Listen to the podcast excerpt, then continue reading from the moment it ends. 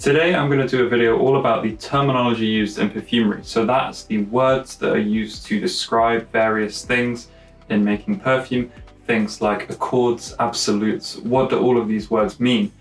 If you watch some of my other videos and you're confused sometimes when I say something, this video is probably going to help clear up exactly what I mean when I say some of the terms that are used in perfumery.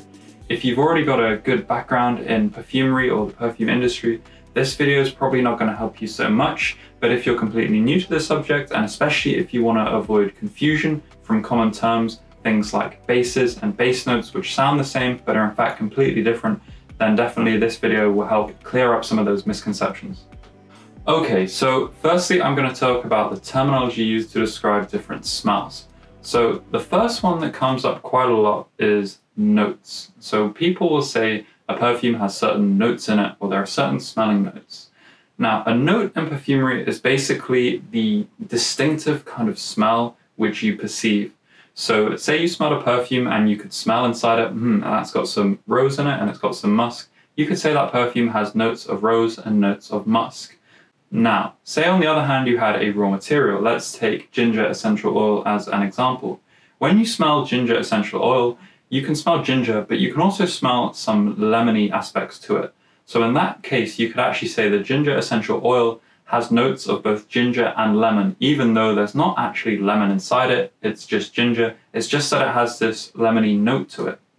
This is also similar to in coffee or wine tasting. So in coffee, for example, you could say the coffee has notes of caramel or notes of chocolate. It doesn't mean that there's actually caramel or chocolate in the coffee. It just means you perceive a chocolatey or a caramel note, and therefore you can say it's got that note in it.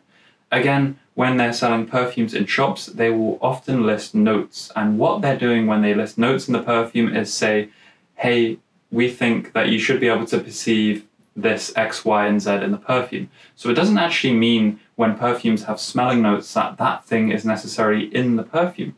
For example, a perfume may have smelling notes of rose and jasmine, but the perfume itself may not actually contain any real rose or jasmine. They may have synthetic accords, which are designed to smell like rose and jasmine. It's still perfectly valid to say the perfume has a rose note or a jasmine note inside it. However, it wouldn't be valid to say the perfume actually has rose or actually has jasmine inside it unless it actually did have rose or jasmine inside it. So it's a very subtle distinction but it is something um, to note, and it's something that's used to great effect by the marketing teams to make you think sometimes that something's got something in it when it doesn't. Anyway, next after notes, we have accords. Now, accords are quite similar to notes, but they're not the same thing. So if you think about it, you could think of notes as from the point of view as the consumer or when you're experiencing a smell. Accords, on the other hand, are much more from the point of view of the perfumer. Now, again, accords are pretty much these distinctive notes um, but more specifically with accord, it's about the combination of raw materials that you're getting to produce that note. So from the point of view of a perfumer, yes, having a note is something, but until you know how to actually produce that note, it's not very useful to you. And an accord in perfumery is effectively the knowledge of how to produce a certain note. It's what combination of raw materials work together to give a distinctive uh, kind of smell. So you could look at an analogy to music for accords being a bit like chords. In music, you have certain musical notes which you can combine together in a certain way to produce a chord, and a chord has a distinctive character. However, despite that distinctive character of the chord, it can be used in different combinations with other chords to make a different song each time, even though the same chord's being used. Now, in a perfume, you have multiple smelling notes, or multiple raw materials, and these can be combined together in a certain way to make an accord. And the accord has a certain character, and that's really what's defining the accord here the character of the combination of things. And then that accord can now be used in different perfumes in different contexts to give a different uh, composition overall, but it's that accord, that character that's being reused in these different ways. Okay, so now we're already on the subject of accords and notes, we might as well discuss bases as well. So bases are very similar to accords, but the difference between an accord and a base is that a base has a well-defined exact formula to it. So while for an accord, you may be able to create the same accord with slightly different raw materials or slightly different quantities of those raw materials to give the same overall effect, and they could still be classed as the same accord. With a base, it has to be exactly the same raw materials and exactly the same quantities. So you can imagine that there may be two different ways of making, say, a rose accord with different raw materials. Some of the raw materials could be the same, but others could be different, and the quantities and the formula could be slightly different. You would still say they're both rose accords because they both smell like rose. However, the exact smell of those would be different, and the actual formula entries going in to create those accords would be different. And therefore, if you counted those as bases, they would be two different bases. So a base is essentially an exact formula which you could write down and reproduce and have that on your shelf of raw materials. So think of the accord as a bit more conceptual and the base as a bit more um, exact, a bit more precise, a bit more material. So bases, uh, you can make your own bases, of course, by making your accords into set formulas which you remake again and again, or you could just go and buy bases that are pre-made from fragrance companies this can be especially useful in the case that they have certain captive molecules. A captive molecule, by the way, is a molecule that they've got the kind of copyright of something that only they're allowed to produce because they made it with their own uh, scientists. Sometimes they may have some of these captive molecules and they may put these in their bases. So if you want to use that captive molecule or that smell that you may not be able to find anywhere else, you kind of have to go with one of their bases in order to actually use that in your own perfumes. While we're still on the topic of bases, I just want to make the distinction quickly between a base and a base note. So a base note is actually completely different from a base. A base note is just a term to describe something that lasts a long time. There's actually three of these kind of notes. There's top notes, middle notes, and base notes. And all these are, are very loose terms to describe how long a certain raw material or an accord or a perfume lasts. So a top note lasts a short amount of time, something from a few minutes to an hour or so. A mid note lasts a reasonable amount of time, but not ages. So something probably that lasts in the realm of a few hours.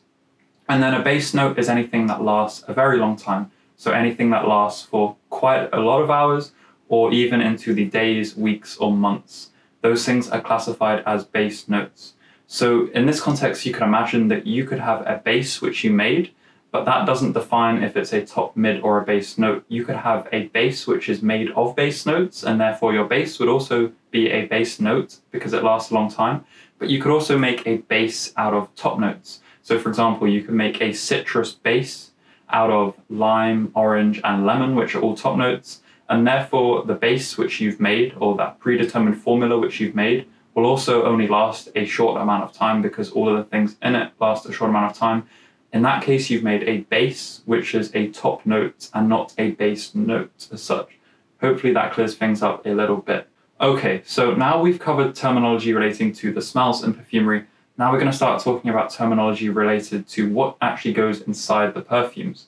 Now, probably the most important term that you'll hear a lot is the term raw materials. So, raw materials is basically all of the ingredients you could say that go inside the perfume. If you're new to perfumery, you might naturally call them ingredients, but basically just know that the proper term used in perfumery is raw materials. Now, when you're making a perfume, the first step you do is mix together all of these raw materials. And once you've mixed together all of your raw materials, what you call that is a fragrance concentrate. So the fragrance concentrate is effectively the pure form of your perfume. When you've got your fragrance concentrate, what you do next is you dilute it down with a solvent.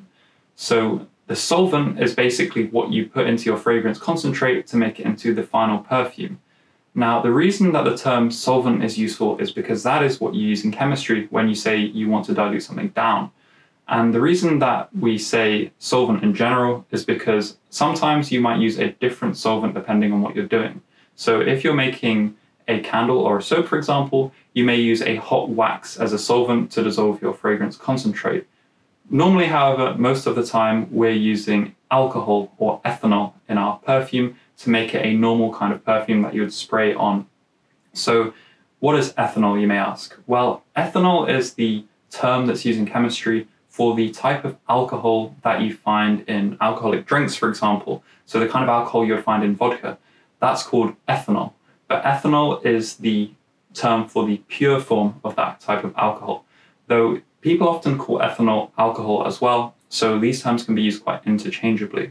Now, another term you may hear used quite frequently in this context is perfumer's alcohol. What perfumer's alcohol is, is essentially almost pure ethanol, but it's just got a few other additives added into it. So, most of the reason for this is to make it legal in order to sell it or to buy it without a license. However, some people can claim that these little additives could help with the perfume as well. But either way, when you're making your perfumes, what you want to use basically is either pure ethanol or perfumer's alcohol if you can't get hold of the ethanol. These terms can basically be used interchangeably, just know that there is a slight difference between them. Okay, so next let's dive a little bit deeper into the raw materials and understand the terminology associated with those. So the first term you may sometimes hear is a concrete. What a concrete basically is, is when you have the fresh raw plant material and you go and you solvent extract that with a solvent, but this solvent is not water or alcohol, it's usually a chemical solvent. So things like toluene. And basically what happens is that extracts all of the waxes and the volatile fragrance ingredients out of that raw plant material, usually to make this kind of thick, sticky mass. Now, concretes themselves aren't usually used in perfumery in their raw form, but what happens is you use a concrete quite often to make something called an absolute. So, an absolute is basically when you take a concrete you've extracted and then you extract the concrete with hot alcohol. So, this is the same ethanol that we talked about earlier. And what that does is it pulls all of the alcohol soluble fragrance uh, materials out of the concrete while leaving the things like the waxes inside, which you don't want in your perfume because they don't dissolve anyway. Next, we have something that a lot more people may be familiar with, and that is essential oils. So, essential oils are when you take the plant mass and you boil it off, and then you collect the vapors, and out of those vapors, you extract the oil, which is usually quite a fragrant oil, and that is what's used as a raw material in perfumery. Next, after essential oils, we have something that probably a few less people know what are, and these are balsams. So these are kind of exudations from the plant. So things like saps and resins which have been collected off the plant. So for example, labdanum has this thick, sticky liquid which is used to create the raw material. That's a balsam. Same thing for things like frankincense. Now, these balsams aren't usually used directly in perfumery either. What usually happens is they're first made into a resinoid, which you can use in perfumery. So, a resinoid is again a bit like the case with the concrete, where you take hot alcohol and you extract the balsam in this case with the hot ethanol.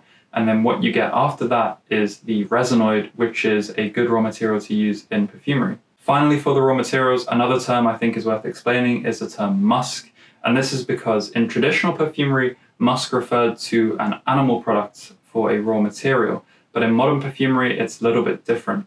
In modern perfumery, musk actually refers to a wider category of synthetic raw materials. And these raw materials, some of them resemble that original animalic musk a little bit, but usually musks are the base notes that are in the perfume, and often they're associated with things like laundry liquid. And this is because a lot of musks are used in laundry liquid because they stick to the clothes when they're being washed rather than just getting washed out like other fragrance ingredients might do. Anyway, finally, I'm going to talk about a few other terms which don't really fit into the categories I discussed before, but they are things which may be important to note nonetheless. One term is headspace. Now, headspace is a form of analysis essentially used to capture the smells from living things while they're in situ. So, this is really used for plants or things like flowers uh, when you want to capture the smell of the live flower. Now, this basically captures uh, some molecules of the flower in a way that can later be analyzed by a lab. Lab can then use this information to make a base which smells of that flower, which can then be used as a raw material in making perfumes to provide the notes or the scent of that flower. This is especially important in the case of delicate flowers which can't be extracted by extraction techniques such as distillation, where you have to boil the flower and that might actually destroy the scent in the process. So this headspace analysis is something that the big fragrance companies use to make bases of things that are otherwise impossible to obtain just naturally by extracting them. Another set of terms that is frequently used in perfumery is eau de cologne, eau de toilette, eau de parfum, and parfum. These are basically designations which are given to a final perfume depending on the concentration of the raw materials or how strong the final perfume smells. So the boundaries for these are a bit fuzzy, but basically, if your perfume had a final uh, concentration of the fragrance concentrate in the solvent of about 2 to 4%, then you'd probably call it an eau de cologne. If, on the other hand, that concentration was closer to 10%, you would then call it an eau de toilette. If further still, you increase the concentration, made it something like 20%, you could then call your perfume an eau de parfum. And finally, if you made your perfume stronger than something like 25%, you can start to call it a parfum or an extrait de parfum. And all this really means is how strong it is. It's just something that's helpful in the marketing when you're selling your perfume for customers to understand how strong the product is. This is why sometimes you may find a perfume with two different prices for the same size in the shop. You may have an eau de toilette and an eau de parfum version, meaning that the eau de parfum, because it's got a higher fragrance concentrate, is slightly more expensive, but it may be a bit stronger, it may project a bit more, and it may last a bit longer. Projection as well is another term used in perfumery. Projection just means how far that when you put your perfume on, how far away can you smell it from. Finally, another term which is frequently used in perfumery is the term maceration. Now, maceration is basically the process by which your perfume kind of settles after you've made it. So it's basically when all the chemical reactions that are happening, if any, which may slightly change the composition of your final perfume, these will occur maybe in the days or weeks after you've made your perfume, and the scent, because of that, what you actually smell may change a little bit as well. Sometimes it gets better, sometimes it gets worse. It's a bit like aging a wine in a barrel. It can slowly change with age, and the same thing for cheese as well. So when you macerate your perfume, you're just leaving it for the, the aromas to kind of meld together and change if they're going to change, which they may or may not. Now, because the reactions that happen in maceration are so complex, there's so many potential things which may react with one another, it's impossible to say beforehand how a maceration is going to proceed. All you can really do as a perfumer is once you've made your formula you're happy with, leave it and see how it progresses over time and see how it develops. If you're lucky, it will get better. If it gets worse, then you may have to bin it and rethink with a different formula to make your perfume. Anyway, that's all the terms I'm going to cover in this video. If there's anything you think I left out, please do just put it in the comments and I'll try to reply with what it means. Hopefully this did help out some people. I am aware that maybe some people already understood what these terms meant, but I do think that this is useful for someone who maybe hasn't heard any of these terms before and wants to know what they mean. Anyway, thank you for watching the video. Please do consider giving it a like and subscribing to the channel. Also let me know in the comments what other videos you would like me to make this video itself was a suggestion from a comment, so I do definitely look at these and use that to help think what videos I'm going to make next. Anyway, that's it from me, so thanks for watching, see you next time.